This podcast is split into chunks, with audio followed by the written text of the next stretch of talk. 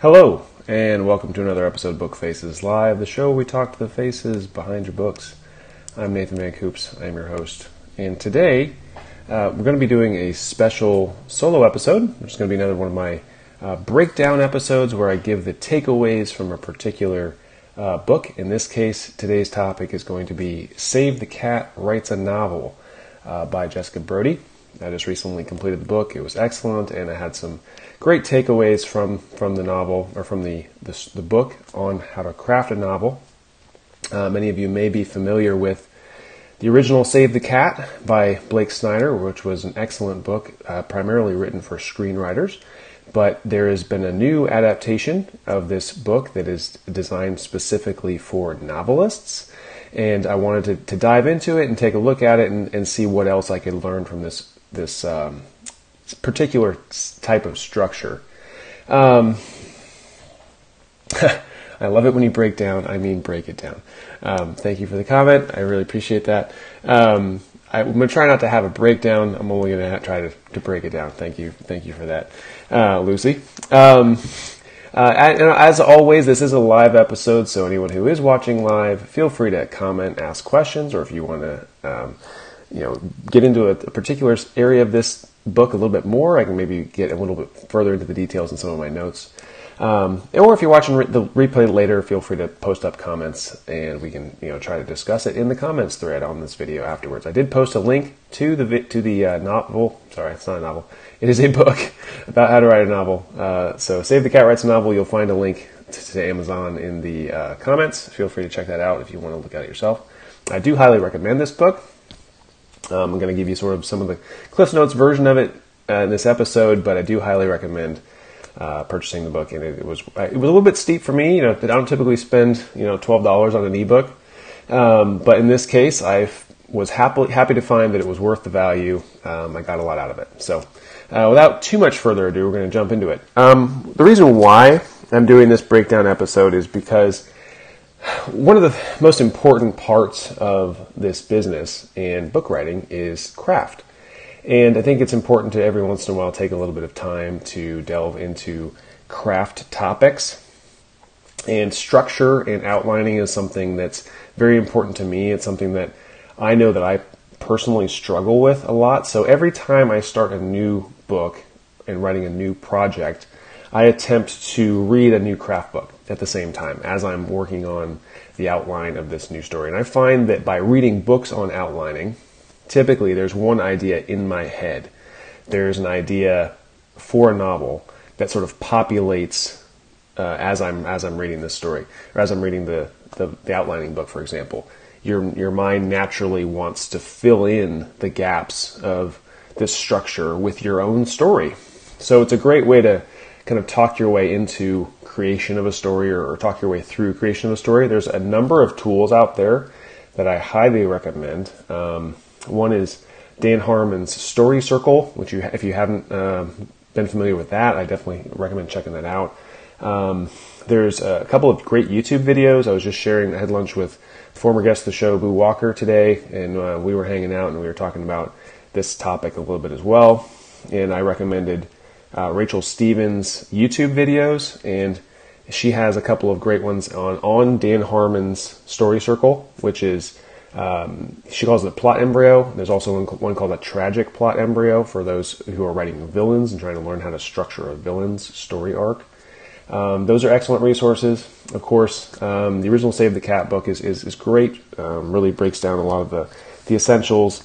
Anatomy of Story by John Truby, I think, has been excellent. It's one that I've read in the past and um, a sort of more abbreviated version of that, and a great outlining book, Take Off Your Pants by Libby Hawker, um, also former guest of the show. Um, somewhat biased, but I read the book and loved it far before she was ever a guest on the show, so um, highly recommend those. And there's, of course, a, a, ton of other great craft books out there. Um, how to outline a novel. I think uh, Scott King, who was an early guest of the show, has has one out that I also really enjoyed. So there's a lot of great stuff out there. Uh, Chris Fox has some books. There's there's um, so much to be learned. So, so, in any case, those are some great recommendations from, from me. I personally have gotten a lot out of those books. I also got a lot out of this one. So, um, we'll get into a little bit of the details of what you can learn from the Save the Cat story method um, of structuring your novel. So, for those of you who have not read the original Save the Cat by Blake Snyder, he basically takes all of all of movies in creation essentially and lumps them into ten genre categories, and uh, those are the whydunit, which is just mysteries essentially solved by a hero. Um, there's rites of passage stories. There's institutionalized stories, which could be, you know, obviously actual institutions like One Flew Over the Cuckoo's Nest, that sort of thing. But also even just, um, you know, Book Two of the Hunger Games is technically an institutionalized story where she's kind of in, you know, a, a rigid structure of a society that you have to then either escape or join or destroy. Um, there's the superhero category, which uh, doesn't just pertain to the you know Marvel and DC universes of superheroes. It's also Harry Potter and anyone who has basically exceptional abilities in an ordinary world. Um, there's a lot of those stories out there. Um, then there's my per- one of my personal favorites, Dude with a Problem. A lot of the stories I write are Dude with a Problem stories, and there's a, a ton of them out there. Um, where basically an ordinary person is thrust into an extraordinary circumstance and then has to uh, rise to the occasion, essentially. So there's a lot of those stories out there. Uh, Dude with the Problem's a popular one. There's uh, Fool Triumphant, which is essentially an underdog story where you have a character who has who has been um, undervalued, who then has to prove their worth to society. Of course, a uh, you know classic movie example would be Forrest Gump, who no one takes seriously, and you know throughout the story we were all rooting for him because he is the fool triumphant at the end and proves his, his worth in society and everything. Uh, there's a lot of those different stories out there. Um, buddy love is a category which I think is interesting because because there are of course classic you know like buddy cop stories for example like Lethal Weapon, but you wouldn't necessarily expect to find that those are actually in the same genre category as romance novels. But in according to Blake Snyder in the Save the Cat genre categories, those are actually the same genre of um, of storytelling as far as the actual structure they are very, very similar in that the hero is transformed by their contact with another person. Their story arc is dependent on this friendship or this relationship that develops um, between the two characters, and they're usually stuck together for some particular reason. Um, whether it's Riggs and Murtaugh um, being stuck together in Lethal Weapon as as partners, or whether it's um, you know How to Lose Guy in Ten Days, where you've got your your hero heroes you know romantically clashing because of a, a, bet or something like that. There's usually some reason why they can't get get away from each other for a while, but very similar. There's the uh, Golden Fleece category, which is essentially your road trip stories where um, a group goes off in search of one particular thing and turns out they discover something else along the way. Typically, that's usually the, the way the Golden Fleece type stories work. Um, any, there's a lot of different road trip adventures that could fall into this. There's the out of the bottle category, um, which is essentially an ordinary person is touched by magic um, and has a wish fulfilled. And this could be a literal wish, um, like for example, there was a movie Bedazzled quite a few years ago with Brendan Fraser, where he gets visited by the devil and has his wishes granted and uh, has to go through this journey. And typically, what happens is the the hero ends up realizing they have to learn to appreciate real life one of my favorite examples of this is um, the movie About Time, where a character discovers that his family has the ability to time travel, and through the course of this story, has to realize that um, he has to come to appreciate his, his life without time travel at the end. Uh, even though he has this exceptional ability, he has learned that it isn't the most important thing, and he has to, of course, go on this journey of discovery to, to find what those important things are. Um, and then there's Monster in the House, the last category, the 10th category is Monster in the House, which um, a lot of us are very familiar with from, from horror movies, and of course things like Jurassic Park, where there's a literal monster that a group of people are usually trapped with. And then there's typically someone whose um, responsibility is the, the monster, who's the monster is their fault, um, whether it's in horror, whether it's um, you know, Jaws, something like that. There's not anyone necessarily responsible for Jaws, but we are in a small boat on the ocean dealing with a monster, and that is the monster in the house story. Um, so those are the basic categories from from Blake Snyder's um, book, and in this novel, or keep calling it a novel. In this book, uh, Save the Cat writes a novel. I need to take away this image of this book cover because it says novel in bold right in front of me, so I'll keep saying novel. Um, Jessica Brody basically goes into detail on these genres, but also but does it from the perspective of a novelist. Um, there are major parts to this that come before that, though. They the um, part of Save the Cat that uh, Blake Snyder breaks down initially is the, the, different beats of a story, how you can look at a particular movie, for example, and break it down into these 15 individual beats that occur. And in this version of, this, of the book, um, we also do that from a novelist perspective because they are very similar. The way that a, the screenplay is structured and the way that a novel is structured, incredibly similar. Um, and I'm going to go through some of those beats with you, and we're going to talk through kind of a little bit more in detail about the Save the Cat beat sheet because it's important to understand these essential elements. One of the things that I struggled with, I know there were, I understood the overall concept of how to structure a novel, but I knew that I had weak areas. For example, um, writing the midpoint was always a weak area for me. Um, the theme stated was a weak area for me. So these are some of the things that um, we're going to get into. And basically, what I'm doing in this episode is I'm going to be going through my highlights that I've had from this from this book, having read this book on craft, and I want to share those highlights so that those of you who may not have time to uh, read this entire book will at least have the ability to, um, you know, kind of catch catch the highlights and kind of get get the main thing um, from this. Okay, so let me go in here and talk about and uh, look up the beat sheet, and I'm going to go ahead and give you the breakdown of, of what the beats are. And then, um, so for those of you who aren't familiar with the original 15 beats from Save the Cat, uh, they are the well, I'm just going to go ahead and, and uh, read the whole thing here, probably. But the, the opening image is, is number one. And what, what is nice about this book that Jessica does is she actually gives you a uh, percentage value, essentially, for um, when this particular beat should happen. And um, it's helpful because we don't always, you know, structure our stories naturally the way that they should be structured. And by doing this, um, we're able to kind of ballpark the overall story before we ever start writing it. And if we understand where the midpoint should be, what, what elements go into the first first act, second act, you know, second half of second act, and then of course the third act, then it's important to, um, you know, be able to structure a story well. I see uh, Milton is watching, and I see Marilyn is watching. Hey, Milton and Marilyn, thank you for, for uh, tuning in and saying hi. It's great to see you. Appreciate you uh, checking this out and, and saying hello. Um, so, the first uh, beat of the story is called the opening image, where we are basically um, seeing the character in their natural world for the first time. We're in the the very first um, view of our character, of our hero, and you can see what their life is like before they have gone on this journey. This is a great um, picture because of the fact that it's going to change. And the, the, whole point of having a story is so that the character can go somewhere new and become something different than what they are the, to what they've started out as. So, but by seeing opening Act One image, we are given a view into this character's world and then giving the option to, um, you know, kind of see at the end. We're going to have an ending image as well, and it's important that that this is changed.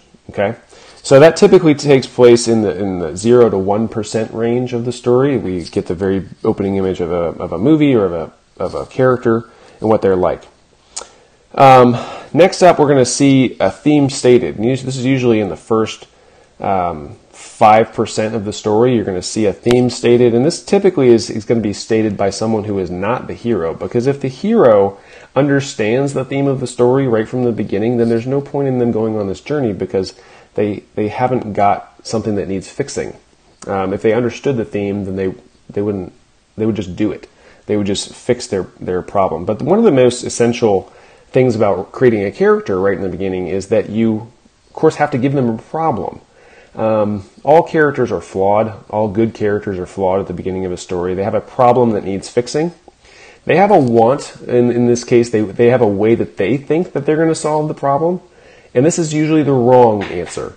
Um, and what happens is that through the course of this story, they come to the realization of what their actual flaw is and how they really need to overcome it and what their actual need is. So when you're starting out writing a story, make sure that before you even get into structuring the beats that you understand a couple of sim- simple things like the problem. What is your character's problem or flaw? Uh, what is their want in, in, terms of like how are they going to go about uh, trying to to solve this in the wrong way? And then you can turn around and, and see uh, what is their actual need. What do they really need to do to solve their problems? And um, that's how we're gonna um, we're gonna uh, you know finally actually resolve this story. Okay. Um, Jessica has a great tip here. She says, writing flawed heroes, don't let the problem stay contained to just one area's, area of your hero's life. Let the problem manifest and spread and infect. Your hero's problems should be affecting their entire world, their work, their home life, and their relationships. So basically, this particular problem should be making a mess of your character's life. And um, once you've established what that problem is, then then the, the character can really start um, having this journey. So the setup is essentially establishing this. The theme stated is going to be you know giving your your your hero the out. They have the answer, usually stated by some sort of mentor character early on, um, but they reject this. They don't they don't necessarily accept this particular solution. This life lesson that they need to go on is um, they haven't learned how to to accept it yet. So it says the life lesson is the inner journey that your hero didn't even know they were on. They will eventually that will eventually lead them to the answer they never expected. The life lesson should be something universal and something inherently human. Um, the big part of the setup is getting your reader to buy into this story. This setup and this premise has to be something that we can relate to. Um, later on in this in the story, in one of my other notes, um, I think she talks about the idea of like how to choose your hero. And one of the things that she suggests is if you look at a variety of heroes and you're trying to figure out who your main protagonist is, try to find the one who's the most like your reader. And because the, the reader needs to buy into this character and go on this journey with them. So if you find the one who's most like your reader, um, take that reader on the journey and take, take that to be your, your hero and then go from there. So um, there's going to be a, some sort of spiritual lesson involved. We don't just buy on to read stories about things happening we buy into stories because things happen to characters that we care about. And that's a big difference. Um, Jessica puts it as the spiritual lesson or need is what your reader will grab onto. It's what makes your reader feel like they've been somewhere, done something, or experienced something. So it's important that we don't just take our reader on a journey. We have to have them feel something or experience something along the way. Um, otherwise, they've just gone for a boring ride, and that's never what we want to do. Um, yeah, here's what she says. She says, if you're writing a story with multiple main characters and or multiple points of view and you're still having problems figuring out who the hero is or whose arc is the biggest, try asking yourself which of my main characters is most like my reader. Um, not that all heroes have to fit this description because we're not all going to be wizards, for example, and, but we can relate to a child who is um, dealing with over over abusive or just abusive, you know, foster parents, for example, and we relate to them.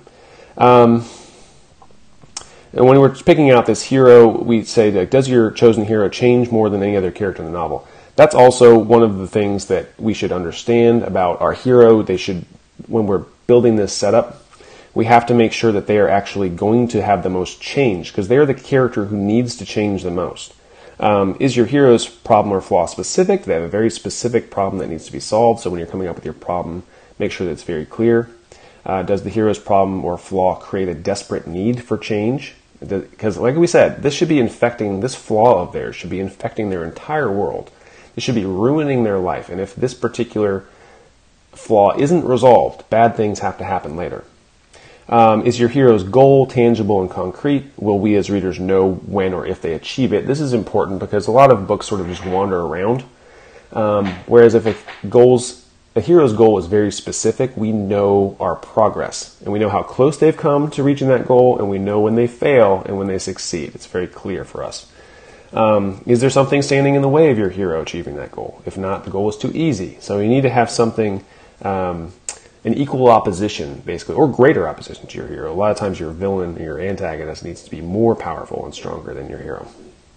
And is your hero's need or life lesson universal? Um, would a random person on the street understand it? For example, in the about time um, example I just used, um, the hero of the time traveling story, none of us get to be time travelers, unfortunately. However, we can all learn to appreciate our own life and our own day to day. So that lesson at the end of About Time is something that we can all relate to.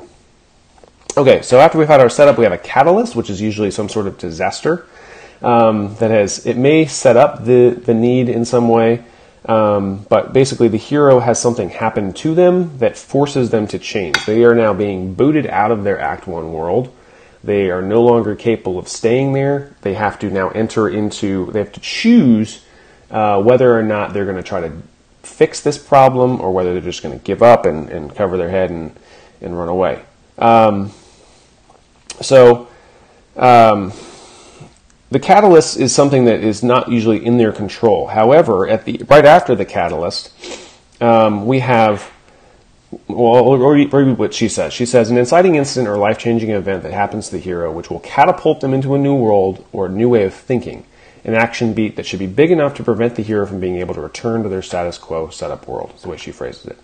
All right, right after this becomes a debate. So this is a reaction sequence in which the hero debates what they will do next. They have to decide how are they going to respond to this particular catalyst.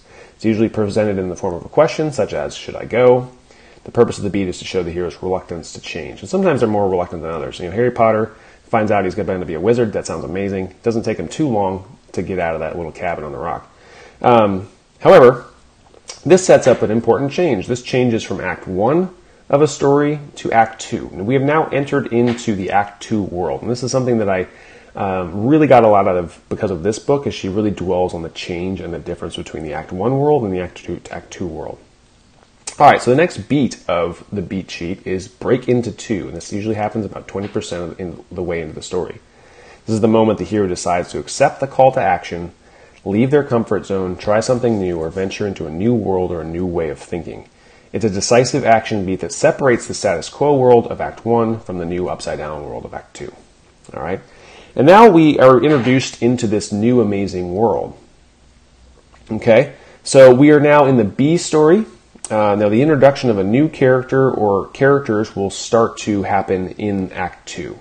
Okay, so we're going to be ultimately um, being taught this theme usually through some of our B character stories. The idea there's the idea of the A story. So if you're not familiar with the A story, which is the main problem that the hero is solving, there is now also a B story, which is sometimes a love story, sometimes a friendship. There's usually other characters who will in some way impart this wisdom or help your hero to understand their flaw. It could be a mentor. There's a lot of ways this can happen. Um, the characters will ultimately serve to help the hero learn the theme, also referred to as a helper character this can be a love interest, nemesis, a mentor, a family friend, a family member, or a friend. All right. So from this point on, um, and this might be, you know, Ron Weasley meets Harry Potter and says, "Hey, by the way, I'm going to teach you about friendship because you never had any friends before." And friendship is going to be an essential part of solving this problem later on at the end of the story when he has to sacrifice some of his friends to weird plants in a chess game, and then before he can ultimately go on and be the hero he needs to be, and you know find out that, that his professor is secretly attached to Voldemort. So like there, but you see how it mirrors. Like from your act, your act two character, your B story, how is it going to eventually intersect with your um, finale? So it's it's important. It's all related. So you have to have these characters. You have to have it set up right. All right. So the fun and games. This is where we see the hero in their new world. Uh, they're either loving it or hating it, succeeding or floundering. Also called the premise of the premise which is basically this is the hook of the story. This is why your your readers even bought into this book in the first place. This is where your hook comes from. If you're wondering how to write your blurb, this is the part of the story that's interesting. This is the world that they bought into. Um, this is the wizarding world of Harry Potter. If, if we didn't find out in the blurb that this kid was going to be a wizard and go to wizarding school, you know, there's no point in picking up the book. And the wizarding school was the fun and games for Harry. Okay, we want to go to a school where you learn about magic. That's just fun. So that's why we bought this book in the first place. Okay, so this is the hook where we're the fun and games portion is actually a big chunk of the book where we're learning about this world. Uh, we're learning about the major differences between the Act One world and the Act Two world, and why um, the hero has to change um, the way they were before in order to fit into this world. And there's a couple different ways this can happen. Like you can, your hero can be thriving in the Act Two world for a while, or they can be just having a terrible time in the Act Two world. Um, you know, yeah, it depends on the story. So then there's a midpoint. Then there's a this is this is the one that I struggled with a little bit was the literal midpoint of the story, and this is something that um, I think a lot of authors struggle with is understanding your middle. Um, it is literally the middle of the novel where the fun and games culminates in either a false victory because the hero has thus far been succeeding, or a false defeat where the hero has thus far been floundering. Uh, something should happen here that raises the stakes and then pushes the hero toward a real change. Um, in this case, like for example, the Hunger Games, um, she was doing pretty well, but then um, you know she's considering she's trying to you know there's a bunch of people trying to murder her, a bunch of tributes are fighting her through the Hunger Games, and of course we Act Two is the beginning of Act Two is our fun and games. We bought into the Hunger Games because it is a a world where um, you know everyone, all these teenagers are being forced to kill each other. That's why we bought bought into the book. But you know, Act Two, there's there's a sudden change. There's a sudden realization that hey, maybe Peeta could live too. Maybe there's some change to the rules where like all of a sudden she has a shift in goals. Um, and this is a lot happens, and we'll discuss the midpoint a little bit more, just because it's something that I think is very important and I needed to work on. Um, after that is the then beat number ten is the bad guys close in, which is usually fifty percent to seventy five percent of the story. Uh, if the midpoint was a false victory, this section will be a downward path where, um, or if it, if, it, if it was an upward victory, you know, if the midpoint was a false defeat, this this section will be upward where things will get progressively better for the hero. But regardless of the path, the hero's deep rooted flaws or internal bad guys are closing in. So bad guys closing in doesn't necessarily have to be literal bad guys. It can be um, in the case of Hunger Games, something like that, where you're going to have literal bad guys like the Capitol trying to like make her life terrible. But it also can be the hero's internal flaw is becoming more and more of a problem throughout this part of the act. Then we reach the all is lost point, which is usually 75% of the novel. This is the low point of the novel. This is an action beat where something happens to the hero that, combined with their own flaws or their own internal bad guys, pushes them to rock bottom. So this is usually the breakup scene, uh, something terrible in a romance novel um, something bad has happened that has brought this hero to their knees. They've lost their friends. They've um, all of the, the, things that they have tried so far have failed, and then that pushes them into the dark night of the soul, which is the next beat, beat twelve. This is a reaction beat where our hero takes time to process everything that has happened thus far. The hero should be worse off than at the start of the novel, and this is the darkest hour, just before the dawn. It is the moment right before the hero figures out the solution to their big problem and learns the theme. Okay, so here's the moment where our theme stated, originally stated by our, our mentor character or some sort of friend, or by way back in Act 1, the lesson that they should have learned right from the beginning is now being actually learned. The hero has finally figured it out. You know, I do need to, to care about people. Or in the case of It's a Wonderful Life, you know what? My life actually is wonderful, and I, you know, need to need to get back to it. Um, I, I matter, and, and it, I thought that my life was worthless because I never left town. Now these, these are the things that, that change in a hero. Okay, so then we have our break into, into three, which is because of this realization, our hero is now armed with the skills to go back and face their problems head on. Okay? So we have a break into three, which is the aha moment. The hero realizes that they, what they must do not to, to not only fix all the problems created in Act Two, but more importantly, to fix themselves.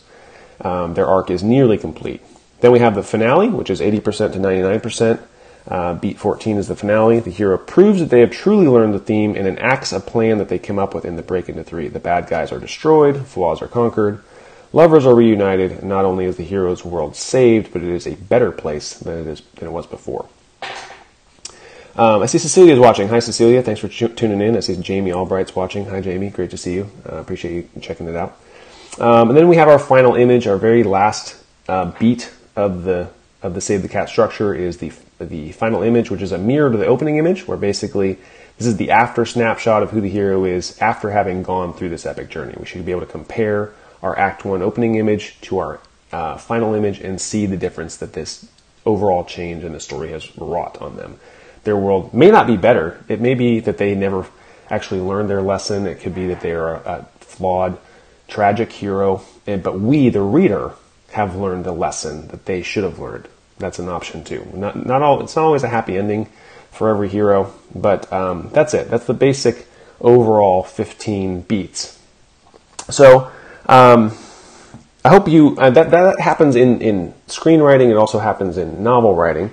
Um, so those are some things that we should understand about every story, and then what uh, Jessica Brody does is helps you dive into each one of these in a in a deeper way and all of us sort of understand where our particular flaws are in, in our stories. Like we kind of understand the weaknesses sometimes, and by plotting out these different beats, we can we can get a better grip on them. Um, I'm going to go through just a few of my notes real quick, some of the, the high points from um, from having gone through this book, and I don't have time, unfortunately, to go through each of each one of those beats in detail, but that's why, of course, you read the book. Um, some things that we that I highlighted along the way.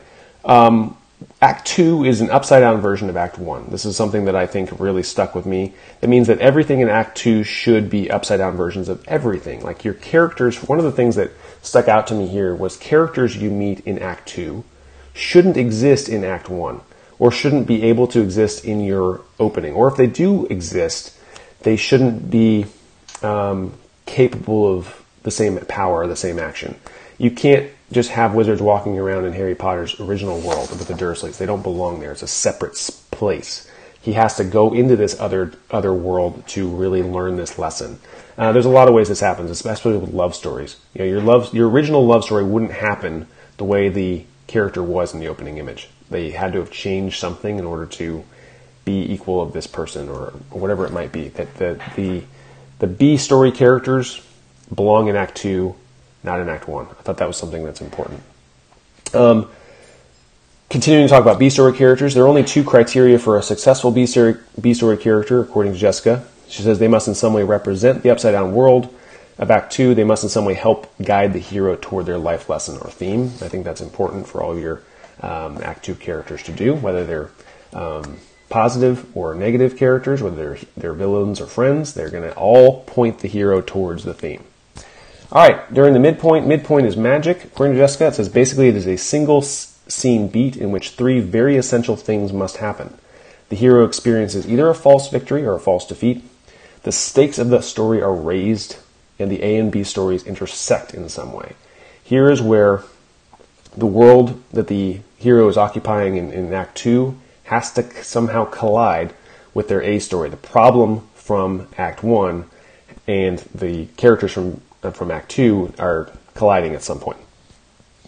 Um, then we have our bad guys close in, which is, um, of course, a struggle for some people because how is the how is this happening? Is this you know positive or negative? And this is a long section, like the fun and game section. The bad guys close in section is a very long section. This is like thirty percent of your book.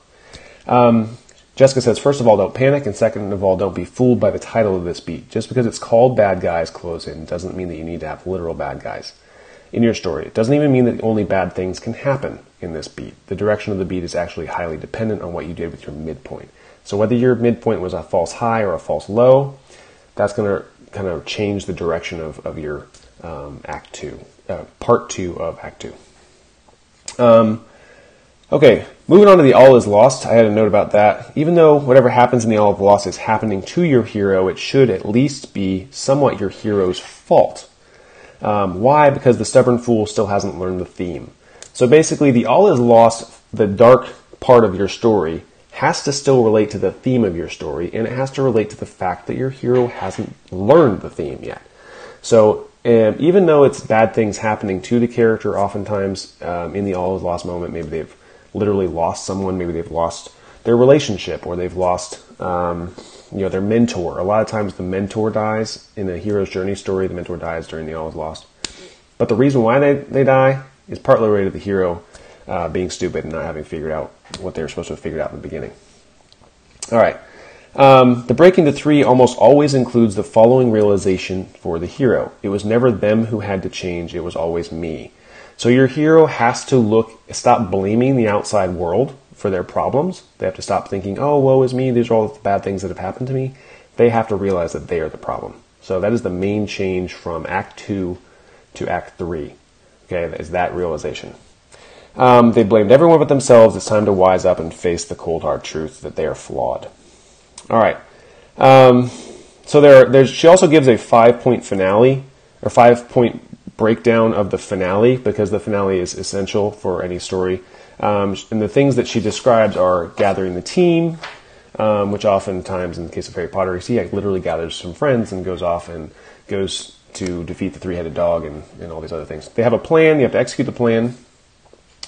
There is a subbeat where a lot of secondary characters or team members make a B story sacrifice. In the case of Harry Potter and the Sorcerer's um, Stone, we literally sacrifice both B story characters. Ron and Hermione are sort of B story twins, and they both serve a lot of the same role. But Harry has to lose both of those friends along the way, sacrificing themselves for the cause because he, the hero, has to go on and, and finish this, this story.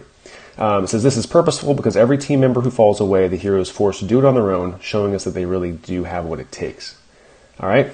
Um, then the next point in this finale is the High Tower surprise, um, and this is that the plan was never going to work. Their plan was terrible because the turns out that the villain had some other trick up their sleeve.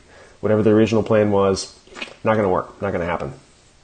Point four: the hero has to dig deep and discover something new about themselves. They have to really go for that theme and come come back out with with a new solution, a new a new uh, way to solve the problem. Um, says, but there is something deep down inside of them that will turn out to be the most important weapon of all. It's the theme of the story. It's the flaw that they've overcome. It's the proof that they have changed. Above all else, it is something your hero would never have done at the start of the book.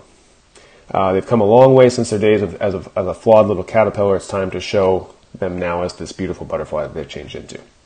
Okay, so that's I think that was an important thing to understand is that the way your your character behaves during the finale, during the dig deep part of the finale, has to be very different from what how your character would have behaved in the beginning or any other point during the, the previous part of the story.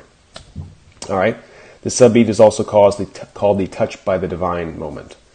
All right, so then we have point five of the finale, which is execution of the new plan um, where the hero now digs deep and uh, does something different that proves that they've got what it takes and they defeat the villain, whatever that might might be, whether it's their own particular flaw or whether it's an actual external villain. Um, this is a, uh, a point that she made was if the opening image and the final image are not starkly and obviously different, then it's time to rethink your beats. So if, if after having gone through all of this, um, what we saw in Act One opening image and what we see at the finale, if they're not drastically different, our story wasn't good enough. Basically, you need to go back to the drawing board and um, make a better story. So, for for lack of a better way to put it, the farther apart these two versions of your hero are, the more you've proved that there was a point to the journey. So make it count. Set up a flawed hero in Act One, take them on a wild ride through Act Two, make them prove their worth in Act Three, and then pay off all your hard work with a final image that leaves the reader with only one word floating through their mind: "Wow."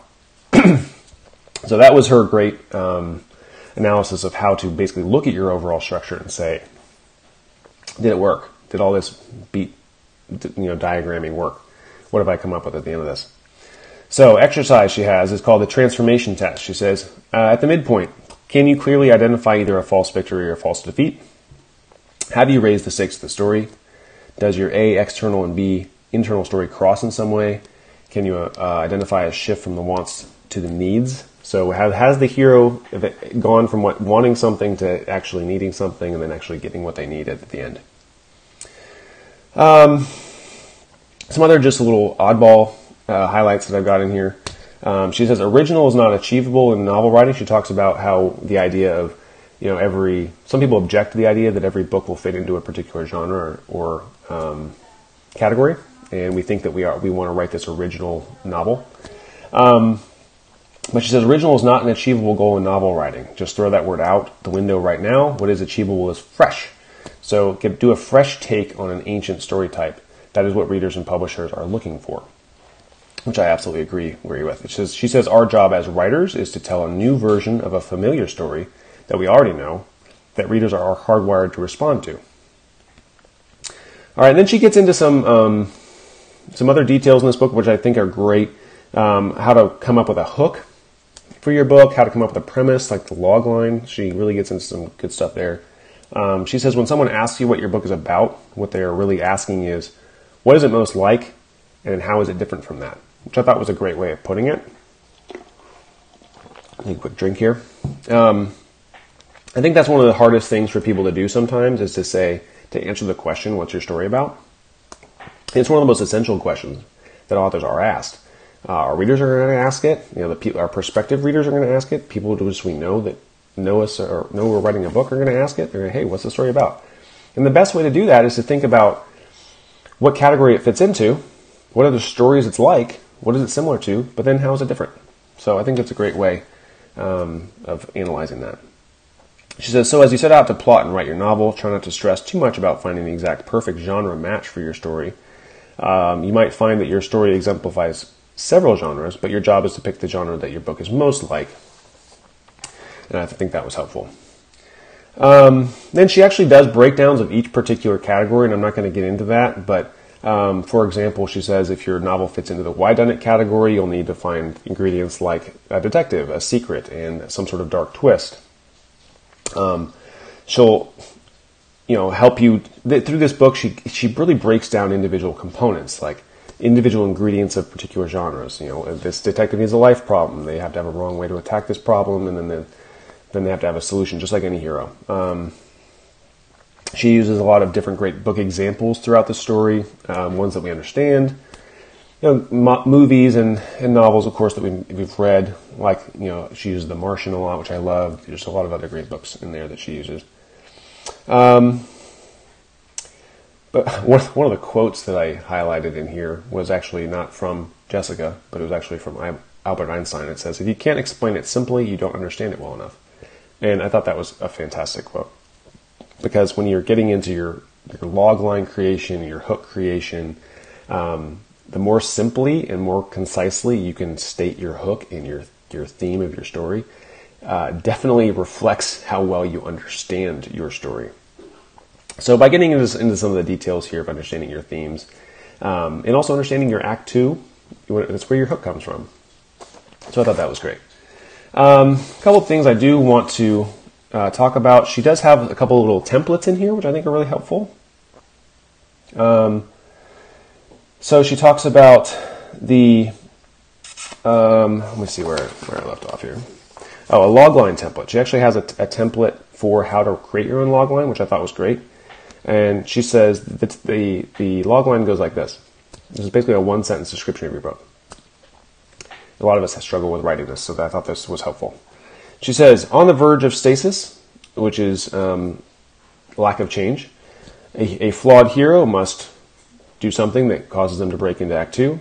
But when the midpoint happens, this false defeat or whatever, or the stakes being raised, they must learn the theme before the all is lost beat. So if you understand the beats and you understand what they are, you can then structure your log line based on just taking items from the beat sheet and then plugging them into this template, which I think is fantastic. I think it's hilarious.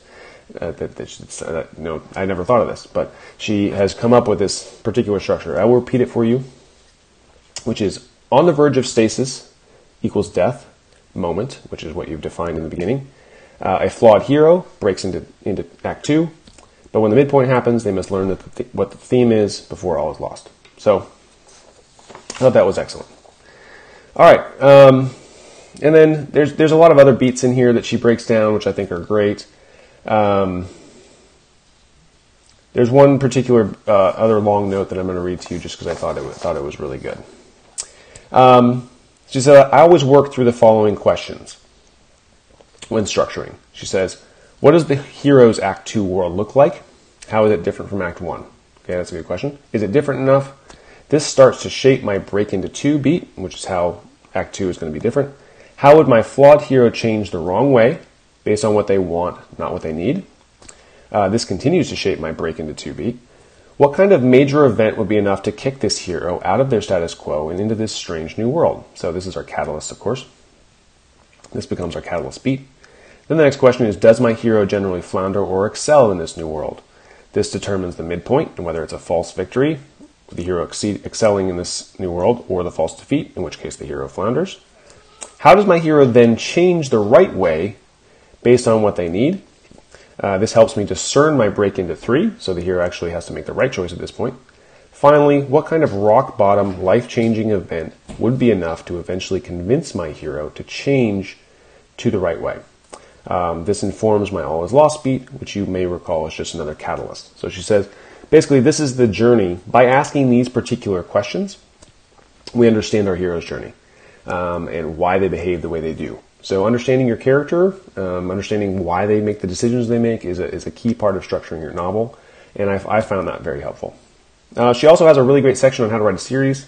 Uh, those of us who are trying to write more than one book in a row in the same series, she has some, some great tips on how to structure your, your overall series. Sometimes you might want to take, you know, Act One is book one, Act Two, book two, you know, and Act Three is book three, for example. Like there's different ways you can kind of do it uh, depending on how many books you have. But she has a obviously goes into detail with it, and I, I found that helpful. I plan to go back and reread some of those sections.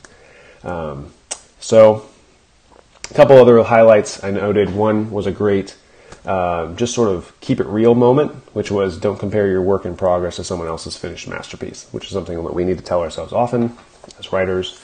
That every time we're working our way through um, one of these novels and kind of looking at the bare bones, rough material that we have in our hands, and um, you know what we're working with. We shouldn't necessarily compare that to someone else's completed book and think, "Oh my gosh, what I have is garbage." Because it's not true. We're just we're in the assembly phase, and this book is all about how to assemble something that will eventually become a masterpiece. So. I hope these tips are helpful. I know I ran a little bit long um, on this episode, went a little bit past the half hour, but I hope that you found uh, these tips useful. I do recommend checking out Save the Cat Writes a Novel if you've not already read the original Save the Cat. Um, I don't think you necessarily need to. I think you could, as a novelist, jump straight into Save the Cat Writes a Novel. Um, but either way, I enjoyed both. I definitely recommended both, and I am happy to have you know gotten more out of this one uh, than the first one. Um, but both were excellent, so highly recommended. So uh, that's it for this episode. Uh, we'll be back again next week with another great interview. Thank you everyone for, for watching and for listening, and I hope you have an excellent week.